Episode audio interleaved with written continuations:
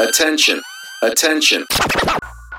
Welcome to the Million Dollar Filipino Freelancer Podcast, where we break the myth that Pinoy contractors mean cheap rates.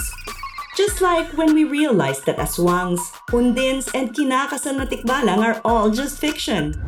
There will be a select type of Filipino freelancers who will one day represent world-class results for our clients.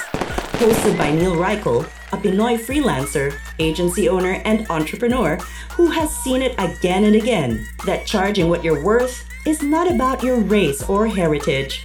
It's all about the value you deliver and finding out what our clients really need. This is not for you if pabebe ka, nana feelings mo, and pa-victim ka. If you want to know the working strategies on how not to be purita and position yourself during conversations where you don't need to explain what you charge, then we invite you to subscribe and watch out for our weekly episodes. Follow Neil Reichel on Facebook and Instagram. Always remember, being purita is a choice, but only if you don't make business sense. Oh, let's start. Let's go.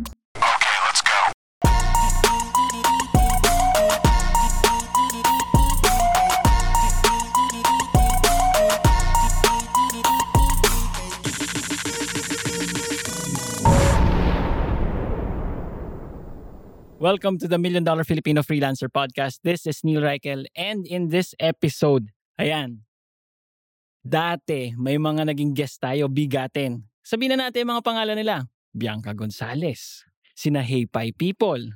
Tapos ngayon magkakaroon ng artista. Pero ito, pinaka bigatin. Ano bang level? Bigatin na we will be talking about confidence. We will be talking about risk-taking. Pero more than that, we will be talking about ano ba ang sense nating freelancers in the community, in the country, overall, bilang citizens, civic duties, responsibilities, recognition. Siyempre, kinuha natin pinakamabigat na. Mambabatas. Ganong level tayo. Okay. So, without further ado, also known as Kabalikat ng Mamamayan, they champion the disabled, senior citizens, overseas Filipino workers, including ha, hindi basta-basta, seafarers, okay? Representing, this is a million seafarers, okay? Whether local, international, kasama, fishermen, farmers, and the poor. Ang ating guest this episode is Kabayan Party List Representative, Congressman Ron P. Salo. Hi Neil. Hi Yeah. sa lahat ng mga bashers. Yo. Nandyan po ba ka? Nandyan pa ba kayo? Okay, Oo. salamat. Karangalan ko na maka maging guest po dito sa podcast Nako. ni Neil. Thank you. Kakatuwa naman na ang katulad ko ay maimbitahan po ninyo sa ganitong uri ng talakayan. Thank you, thank you. Congressman Ron, ako naman, ang sarap pala pakinggan pag congressman ang nagsabi ng hi bashers. Diretsong tanong agad. Diretsong diretso, okay? Marami sa amin, ang dinadaing is, Kong, ano ba yan? Hindi po kami nare-recognize ng society. Pag sinabi namin sa bangko na gusto kong mag-apply ng housing loan, di ba? Tatanong sa, ang trabaho mo? Anong pinagkakita? Okay, nakikita ko, kumikita kang pera.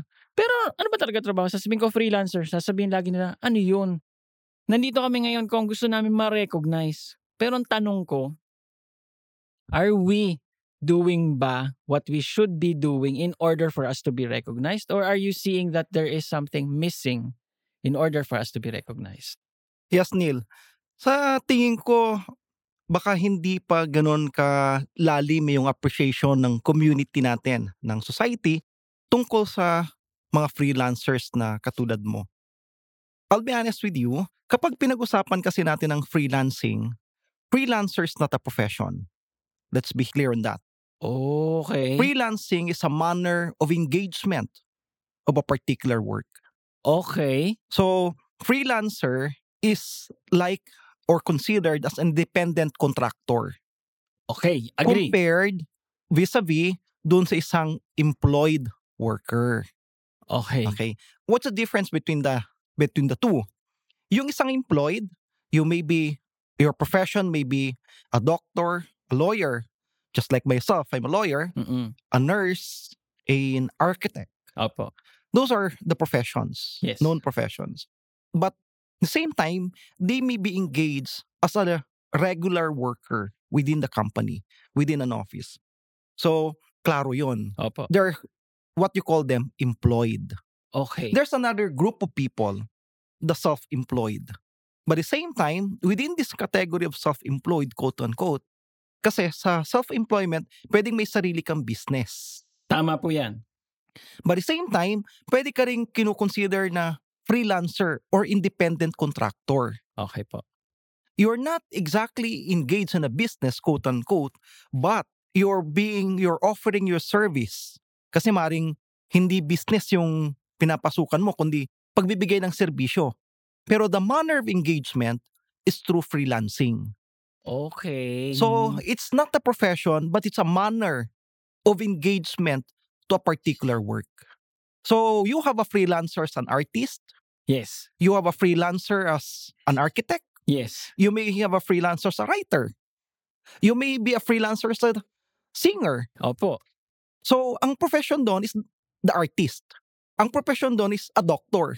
But the manner of engagement is not through an employer-employee relationship, but through as an independent contractor, which we now call as freelancers. Okay. So, Ngayon nagkakalinaw. Okay. And mga bashers ha, eto ha, hindi to sasabihin natin na pinulot lang sa hangin yung pag-identify nito.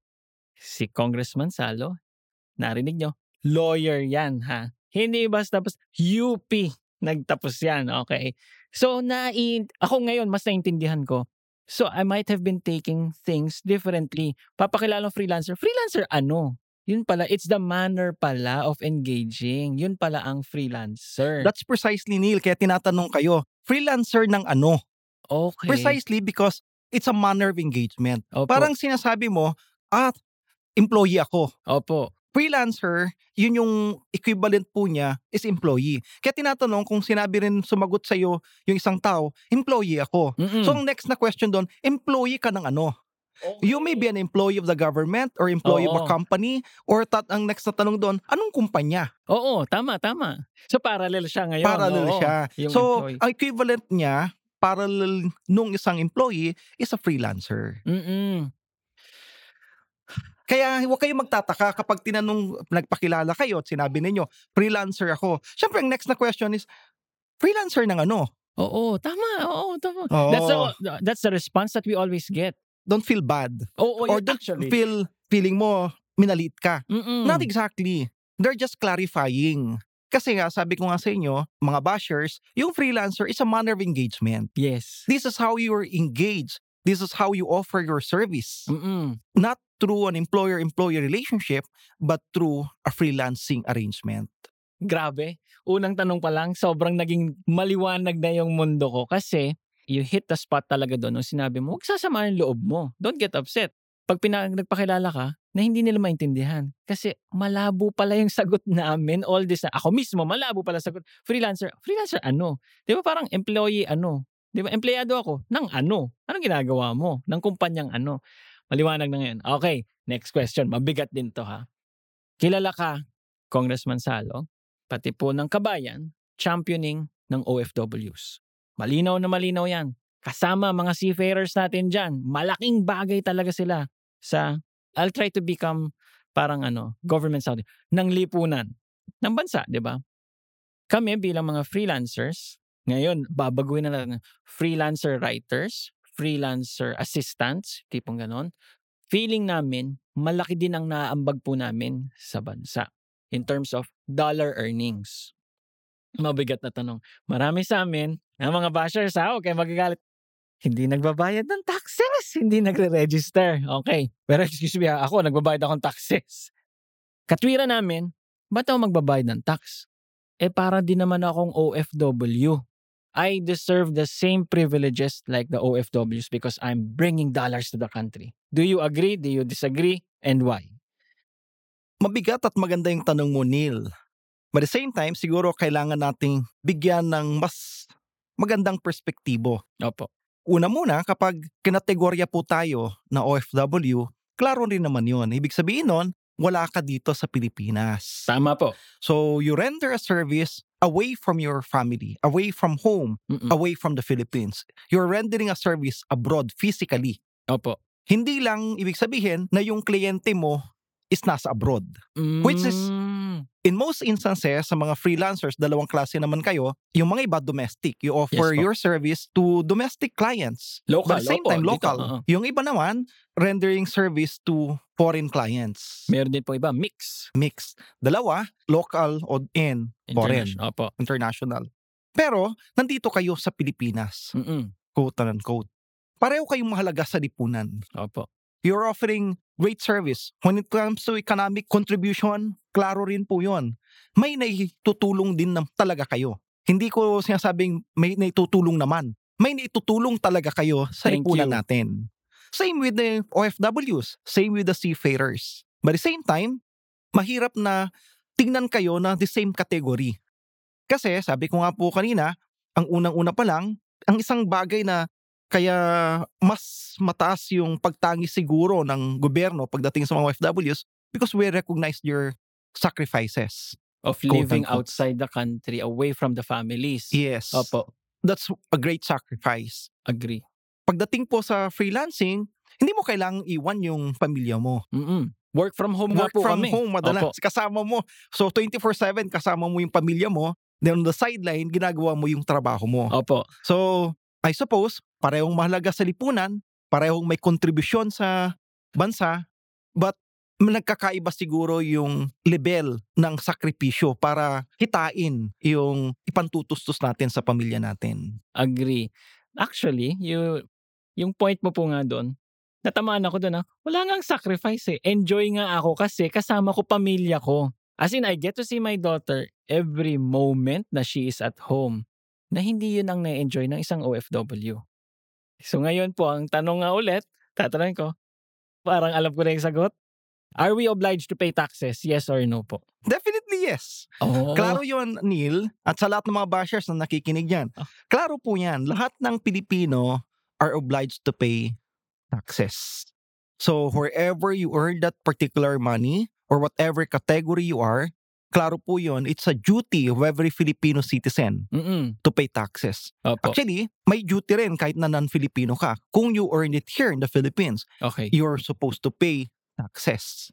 Kasi may tinatawag na duty ang bawat individual na gampanan sa ating lipunan. At kasama po yan yung pagbabayad po ng taxes natin. So, regardless kung kinita mo abroad, nanggaling sa abroad yung kliyente Opo. or dito local, it's regardless Mm-mm.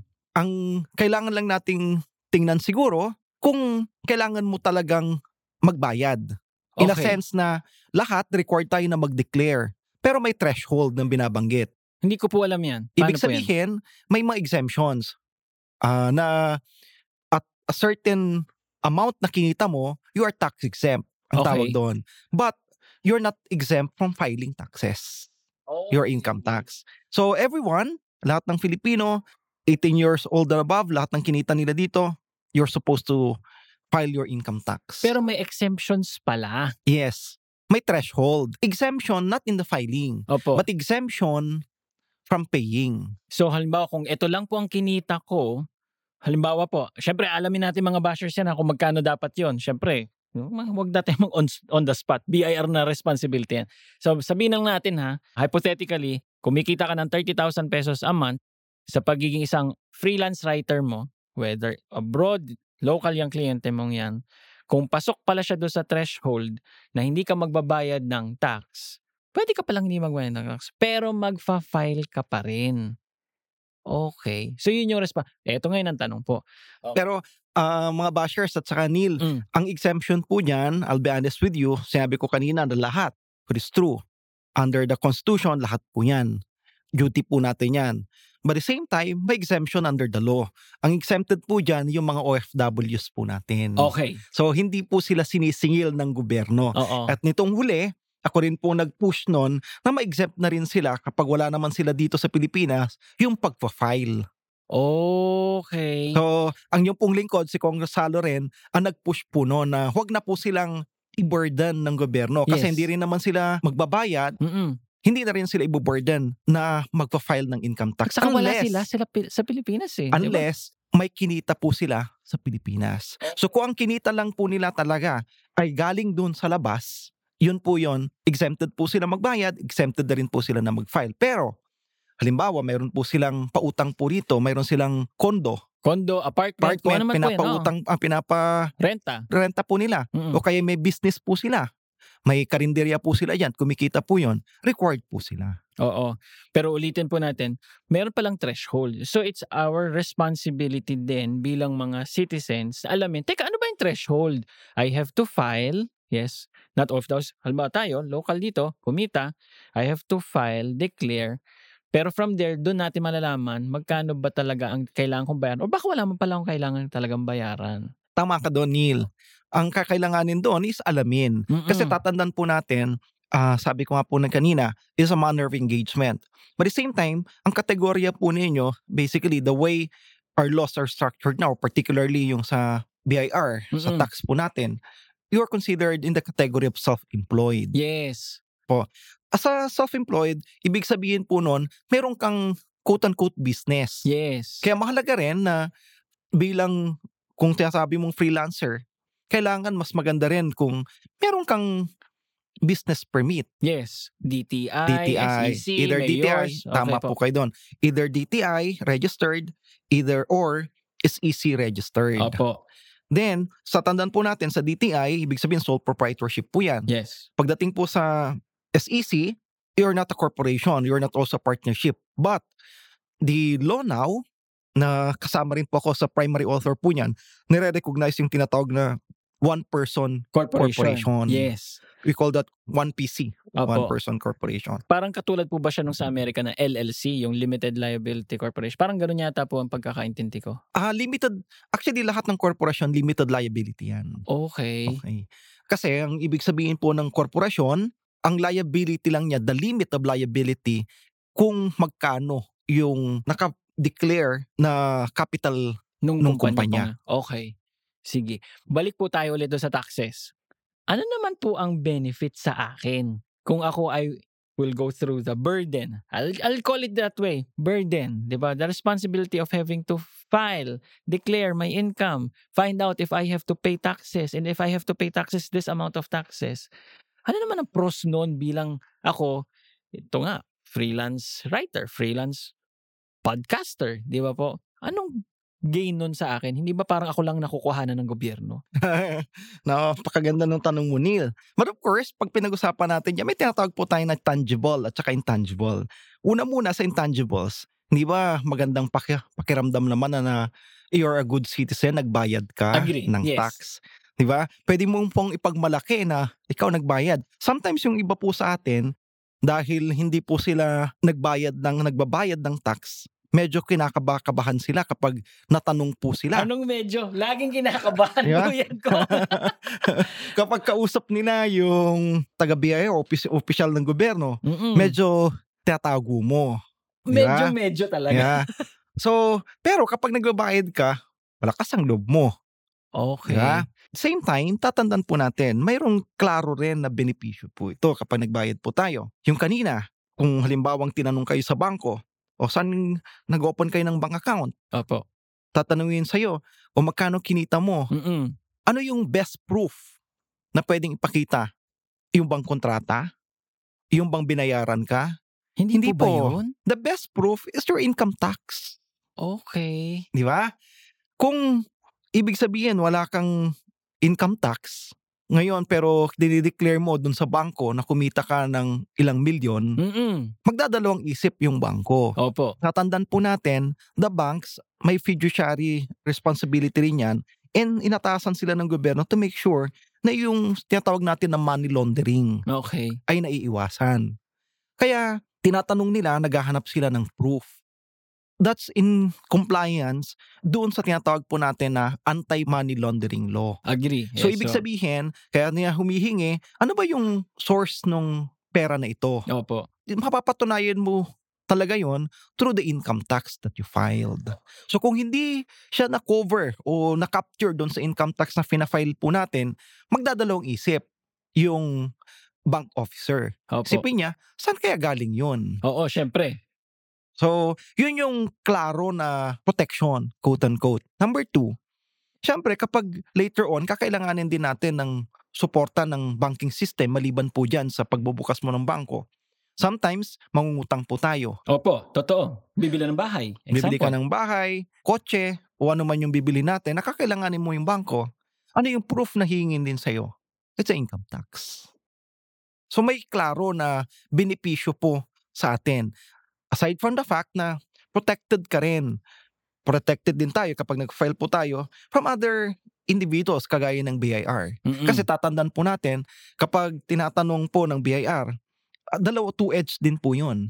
Kasi pwedeng at the end of the day, nag-iisip, eh hindi pala to nagbayad ng tax. Oo. Kung hindi to nagbayad ng tax, eh pwede kong filean ito. Mm-mm. Pwede kong imbestigahan. So kung nagbabayad po tayo, medyo alam natin. Ako, matas ang, malakas ang loob natin na anytime, pwede mong buksan Mm-mm. at ipapakita ko sa iyo na talagang bayad ako. Opo. Pinaka gusto ko na sagot mo doon, Kong, is yung ano, yung intangible. Alam mo yung peace of mind mo, confidence mo sa sarili mo. Tapos ngayon parang I'm comparing it din sa tangible naman na parang it's like driving a car with a license or without a license.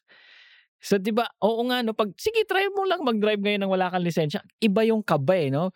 May nakita ka lang pulis, hindi ka pa nga pinapar kabadong kabado ka na. So, Gusto mo na magtago. gusto mo na magtago, di ba? Hala, baka ako na yung huliin. Ganon din dito pala sa pagiging independent contractors namin. Di ba? So, again, freelancing, paulit-ulit tayo ngayon, it's the manner. So, pagiging independent contractor, whether writer ka, ano. May tanong naman ako sunod.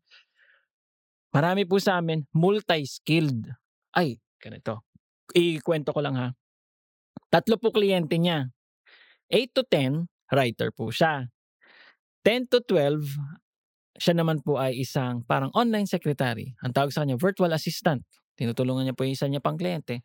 Tapos po, 2 to 4 naman po, nag-e-edit siya ng podcast.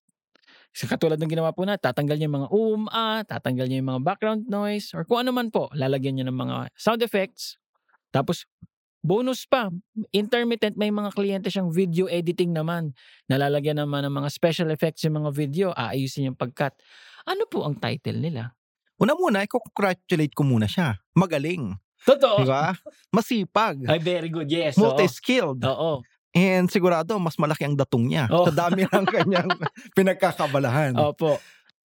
At the same time, pagdating doon sa tawag natin sa kanya, walang specific na pwedeng itawag sa kanya. Freelancer pa rin siya. Yes. Except that, multiple. Yes. So, marami po siyang kliyente. Marami Opo. po siyang engagements. Opo. Pag kumuha siya ngayon ng DTI niya, ano pong ilalagay niya? Tingin mo? Self-employed pa rin yon. Self-employed. Service provider. Okay. Basically, marami po sa mga freelancers natin, mga bashers natin, Opo. actually ang category po niyan, kadalasan is service contractor. Okay. You provide a service.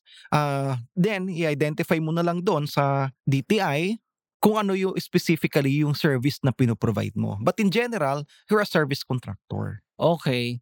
Mas nagigets ko na siya ngayon. Akala ko kasi nung una, sayang mga bashers natin, pilosopo dyan ha, yung, yung hindi natin ganun kabate. Kasi ano yun, kukuha ko apat na DTI? Di ba? Kukuha ko apat na kung ano-ano mga permits? Hindi naman pala. So, Hindi. klaro rin pala, service provider ka ngayon.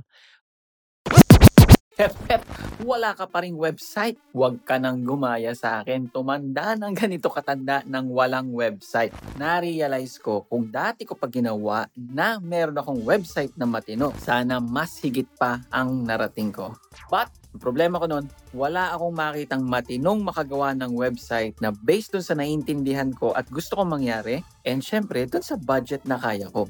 At dahil yan mismo problema ko, we created Webigogo. Tadan! Webigogo will create your website in as fast as 7 days. Alam mo, wala pa nga umabot ng 7 days. As long as kompleto na lahat and for a very low flat fee.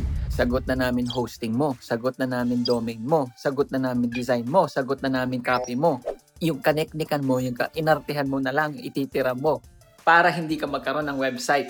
So kung gusto mo magkaroon ng website, click the link in the description, go to Webigogo and make sure na may website ka na kasi ibang level kapag may website. I promise you. Ah, Kong, eto naman po yung sunod na tanong ha before we proceed to the last ones. Ako, ito favorite kong parte yung lakas ng Pero ito, yung ano. So ngayon naintindihan na natin, freelancing is the manner. So yung services natin, we are a service provider. Obligasyon natin, yung civic duty natin, we fulfill. What do you think right now is missing naman in terms of the government recognizing this growing number, this growing sector of online independent contractors? Meron po ba? Or do you think it's more of us being the independent contractors who are missing on the duties to fulfill? Sa ngayon, ang nakikita ko dito, may klaro na batas naman tayo. Kaya dinidiscuss ko po sa iyo kanina when it comes to what's your category. Opo. You're an independent contractor. Opo. As an independent contractor, there's no employer-employee relationship Yes. involved. So your relationship is governed not by the labor code, Opo. but by what we call the civil code. The Okay. Philippines. Bago yan ah. Okay, okay. Yes. Game. The civil code of the Philippines provides contracting as a manner of engagement. So you're treated as the same category as your client. So you're in the same footing. Ang difference kasi sa labor law, you have an employer-employee relationship. Sa employer-employee relationship, mas mataas syempre yung employer because the Opo. employer is the one engaging the employee. So under niya, control niya yung Ah, trabaho niya, control niya yung oras, control niya yung output, lahat. Control niya Opo. nung nag-engage sa kanya, which is the employer. Okay. When it comes to service contractor or a freelancer or independent contractor, you're on the same footing. Mm-mm. You discuss. And hindi ka controlled ng nag-engage sa'yo. Ang inaantay lang niya sa'yo is the output. Okay. But how you produce that, it's up to you.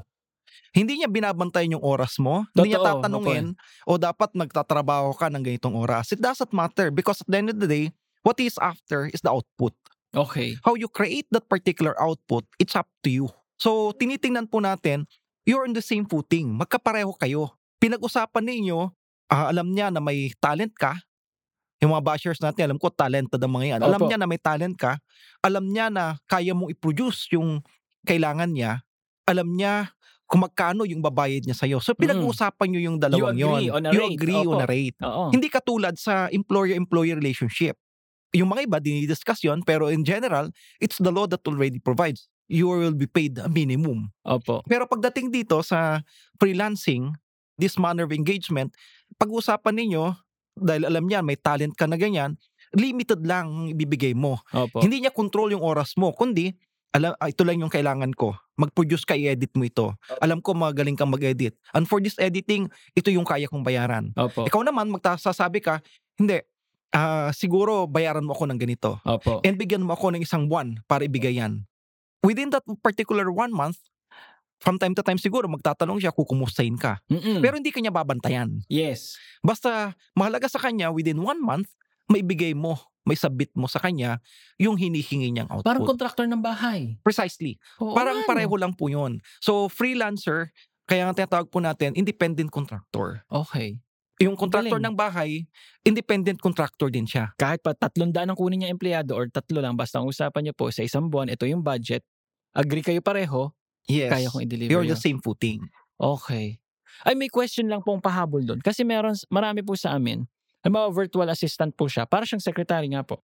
Pero ang sinasabi ng kliyente niya, "Ay, hindi, kailangan nakamonitor ko yung, yung screen mo. May tawag po namin doon, time doctor. Is that allowed po ba? Or is that bahala silang mag-agree if okay sila pareho doon? Walang pinagbabawal yung batas. Permissive. Okay. So, ibig sabihin, kung napag-usapan nilang dalawa yon, okay yon. Most likely, kasi syempre, isa yon sa bagay na hinihingi, requirement nung kliyente. kliyente Opo. na nakikita niya. Kasi most likely, may gusto siyang in-expect siya na output Yes. out of that. Opo. Ikaw naman, na freelancer, pumayag ka Mm-mm. with that particular arrangement. So, hindi yun pinagbabawal ng batas. Kasi at the end of the day, it's both of you who agreed on that particular arrangement. Ba- pero hindi ibig sabihin na kontrolado ka niya. Oo. Ang naging basis lang, yun yung usapan. Nag-agree kayo doon. Last na ito, question na to, Kong Salo, before dun sa mindset part na to ha, is, is this. Marami po sa amin, hindi nababayaran ng kliyente. Kaya mo po ba kaming ipaglaban pagdating, wala kaming alam na may batas ba tungkol doon na, bawa, kliyente namin galing abroad or US-based, kung saan man siya based. Usapan namin $20 for itong logo. Ginawa ko yung logo. Ba, may kliyente kami, nagbayad, kulang. May kliyente kami, nagbayad, hindi siya happy. Wala naman kaming usapan na pwede niyang, kasi sa PayPal ha, yun yung ginagamit namin madalas. Pwede siya maglagay ng chargeback. So makikita namin yung PayPal namin, biglang magiging pula. Magkakaroon ng negative $20 or pag malaking mga projects, $1,000, $2,000. May protection po ba kami doon? Mabigat yung tanong mo at mahirap. I'll be honest with you, may protection talagang batas po dyan sapagkat klaro naman po sa civil code po natin na kung ano po yung napag-usapan, napag-agrihan, dapat sundin ng both parties. Medyo komplikado lang dahil ito yung tinatawag na po natin na international, private international law. Actually, ito yung isa sa mga subjects na tinuro ko sa kolehiyo sa College of Law, sa UP at sa Salasal. You call that private international law. What is private international law? When there is an element of a foreign entity. In this particular case, foreigner yung kliyente po ninyo. Tama po. So, hindi siya purely ginagovern ng Philippine Law. law. Ginagovern po siya ng tinatawag po natin na private international law. Ngayon, ang tanong, kaya mo bang i-enforce po yun? Oo. Definitely yes. Okay, good. It's a question now, the modern theories. Pasensya na kayo ha, mga bashers. O, sige po. Mag-engage ako academically. There's what you call the most significant relations theory. Sa mga ganitong kaso, ano ba dapat ang batas na magagovern? Is it the Philippine law or the law of the foreigner? Tatandaan po natin, mga bashers, na yung kakusap ninyo, may batas din sa kanila. Tama po. So, yun yung na, baka nagkakaroon tayo ng misconception na porke Pilipino ako, Pilipino yung batas na dapat magagovern dito. Mm-mm. Pero from his point of view also, tatanda natin, iniisip niya foreigner ako. Mm-mm. So foreign law, yung ano yung batas niya, kung nasan siya, maring yun din yung iniisip niya. Kaya una muna, ang klaro po dyan, dun sa arrangement, dun sa usapan po ninyo, dun sa kontrata po ninyo, namili po ba kayo kung ano yung batas sa susundin ninyo? Mm-mm. Yun yung kadalasan na kulang. Okay. Kasi yung choice of a specific law, dapat klaro yon.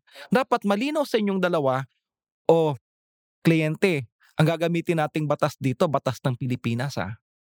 Kapag nagkaroon tayo ng awayan, problema natin, batas ng Pilipinas ang magagovern dito. Mm-mm. Dapat kasi ang choice of law should be expressed. It is never implied. Kasi kung nagpapakiramdaman kayong dalawa, from his point of view also, ang batas niya ang masusunod. Yes, kasi yun ang thinking niya. Walang in-express eh. Walang explicit lang pinag-usapan. Tama. And kadalasan na pag-iiwanan yan. Siyempre, naintindihan ko naman dahil you, you don't actually engage lawyers Yes. in entering to this Takot contract nga kami sa lawyers eh. compared sa mga kumpanya. Kapag mga kumpanya, bago sila magkaroon ng kontrata with a foreigner o foreign entity, pag-uusapan muna yan. Binabasa yung kontrata, nire-review ng mga abogado, at pinag-uusapan anong batas ang magagovern dito. Pero in your case, it's taken for granted. Yes. May pinadala sa inyong kontrata, tinitingnan lang natin magkano yung bayad. Yung rate. Opo. Inuubo tuloy ako. Sige. Pag pinag-usapan yung pera, napapaubo.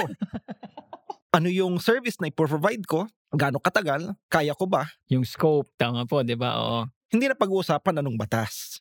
Kaya ang presumption, magkaiba po kayo ng pinanggagalingan. Oo. Parang magjowa na hindi maliwanag ang usapan. Tama. Pero tatandaan po natin, may tinatawag po tayo na in the absence of an express choice of law, there is a theory. It's what you call the law of the most significant relations. Aling batas yung susundin? Batas ba ng Pilipinas o batas ng client? Nung kliyente, oo. Nung dayuhan, opo. In this case, I would argue na batas ng Pilipinas. Why? Because Una, you're Filipino, siya foreigner. So canceled out. Second, ano yung i-render na service? Saan i-render yung service? Nandito sa Oo, Pilipinas. tama. But at the same time, ang i-argue naman niya, eh American dollar currency yan eh. Mm-mm. So, ibig sabihin, dapat susundin batas ng Amerika. Kasi dolya, kaya ako babayaran ng dolyares eh. Mm-mm. Eh kadalasan hindi naman babayaran ng Filipino, Philippine currency. So, nagka-cancel out yan. But, I would still argue that it's the law of the Philippines because the service, which is the most important there, is rendered in the Philippines. I see. Ang dami nating learnings dito mga bashers. Talagang sobrang naliliwanagan na ako sa mga bagay-bagay. It's not the lack of laws pala, it's actually the lack of our understanding. So instead of us demanding mga freelancers, mga independent contractors na dapat ganito, dapat ganyan, I think it's time for us to step up and say na, teka, gusto kong maintindihan. Paano ba talaga ako? Ano ba ang sitwasyon ko? Ano ba yung position ko sa society? And I think Congressman Salo, ito pong interview natin to, ang daming naliwanagan talaga dito. Ang tanong ko lang po dito is, ang kabayan party list po ba, would it always be there to also expressively teach us, educate us, mga independent contractors, yun nga, mga freelancers, and sina, uy, hindi kayo basta-bastang parte ng community, ng society. Pwede po ba kaming umasa doon sa part po na yon? Definitely, Neil. At sa lahat ng mga bashers, karangalan ko po yan. Alam po ninyo, sa dami ng mga pinaglaban ko na ng mga iba't ibang mga panukalang batas, nandiyan ang Universal Healthcare, nandiyan ang Mental Health Law, nandiyan ang creation ng Department of Migrant Workers, Department of Housing and Human Settlement, etc. etc. Mayroon din akong batas we call Transnational Higher Education Law related sa higher education. Eh definitely, matutuwa po tayo, isang karangalan na ipaglaban din po natin ito mahigit so far yung by the last count yung naging batas na sinusugan po natin mahigit 80 na po yon. And nito lang magkakaroon po tayo ng bagong batas related sa Magna Carta Filipino Seafarers kaya binabanggit ko po kanina na kasama po yung mga seafarers kasi kasama rin po talaga sila sa pinaglalaban po natin. And ngayon kung magkakaroon po tayo ng pagpapaliwanag at pakipaglaban para masigurado na mas maintindihan ng mga kababayan po natin particularly kayo ng mga bashers sa inyong mga karapatan, pamamaraan, paano masigurado na protektado po kayo, ano ba yung sinasabi ng batas? At kung makita po natin later on na may gap po talaga at kailangan po kayo na bigyan pa ng higit na proteksyon ng batas, eh willing po tayo na tumayo para sa inyo. Maraming salamat po. Pero may iba last question ako dito. Ito na yung binaon ko talagang matindi. Congressman Salo, right now, while listening to this episode, I'm sure lahat ng mga bashers natin, mga listeners natin, in awe. Talagang, galing naman ito. Ang galing ang husay naman ito. Pero marami din, ngayon lang narinig ang pangalan Congressman Juan Pizarro. Ngayon din lang nalaman ang kabayan artist. I want to share a bit of story lang before this.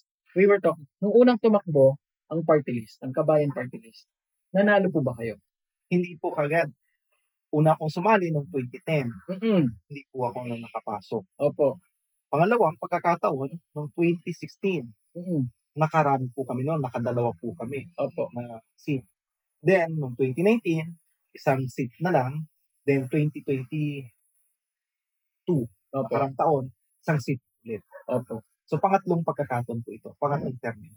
Ito yung tanong ko. Ang tanong ko, out of that defeat, yung 20, tama, anong year po yun? 2010. 2010. Marami sa amin, mga online freelancers, independent contractors, we've experienced a lot of defeats in our lives.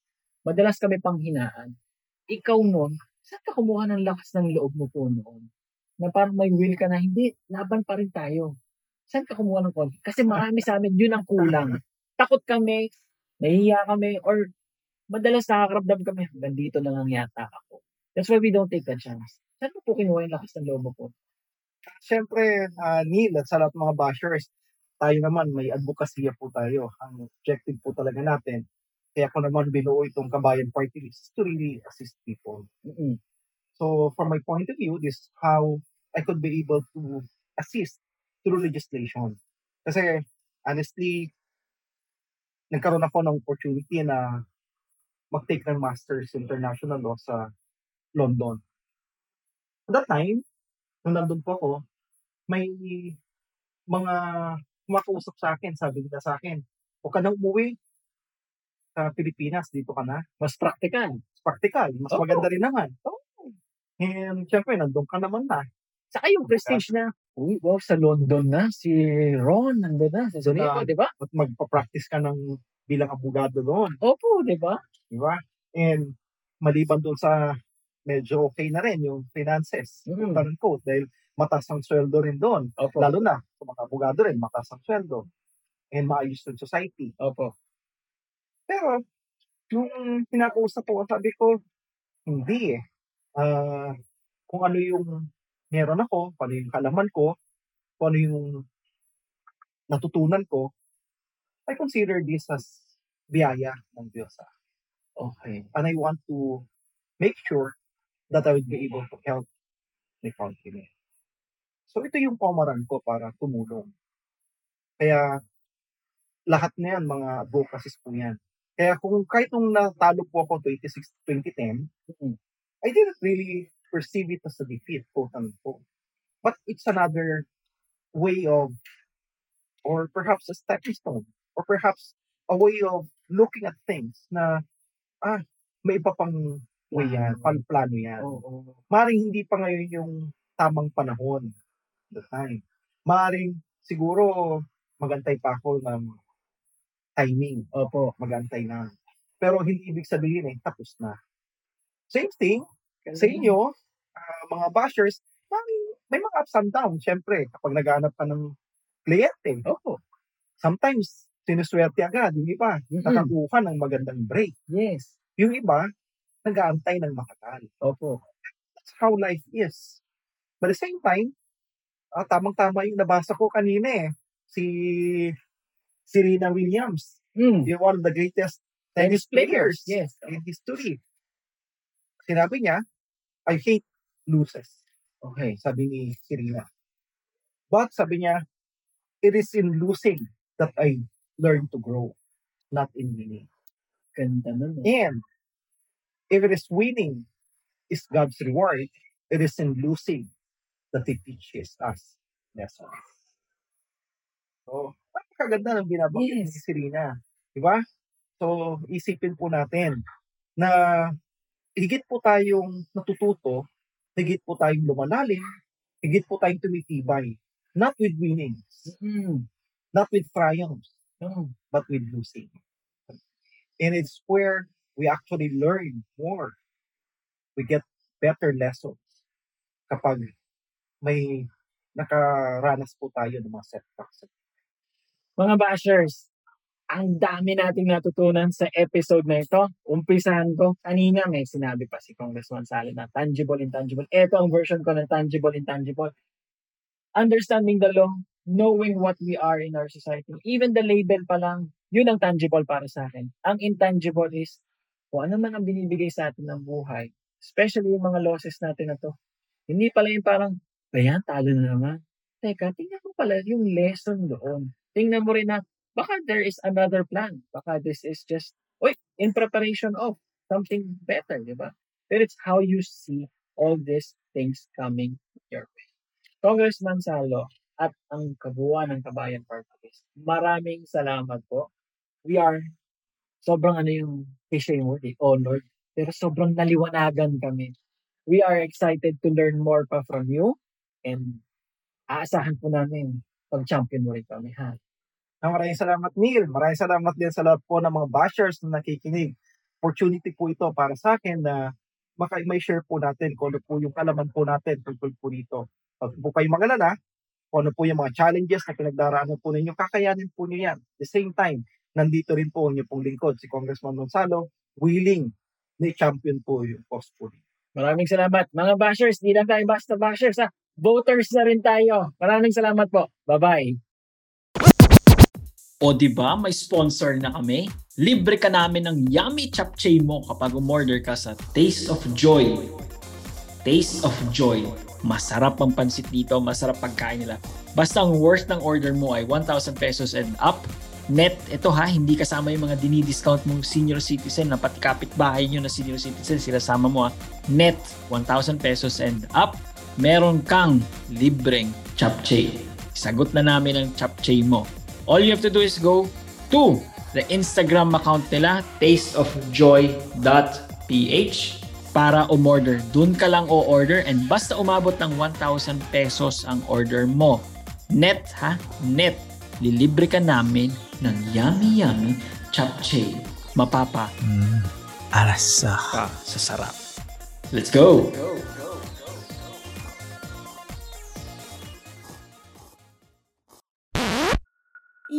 Yon! Congratulations! You have survived another episode of the Million Dollar Filipino Freelancer Podcast. If you want more sabunutan ng feeling session, go download all the other episodes.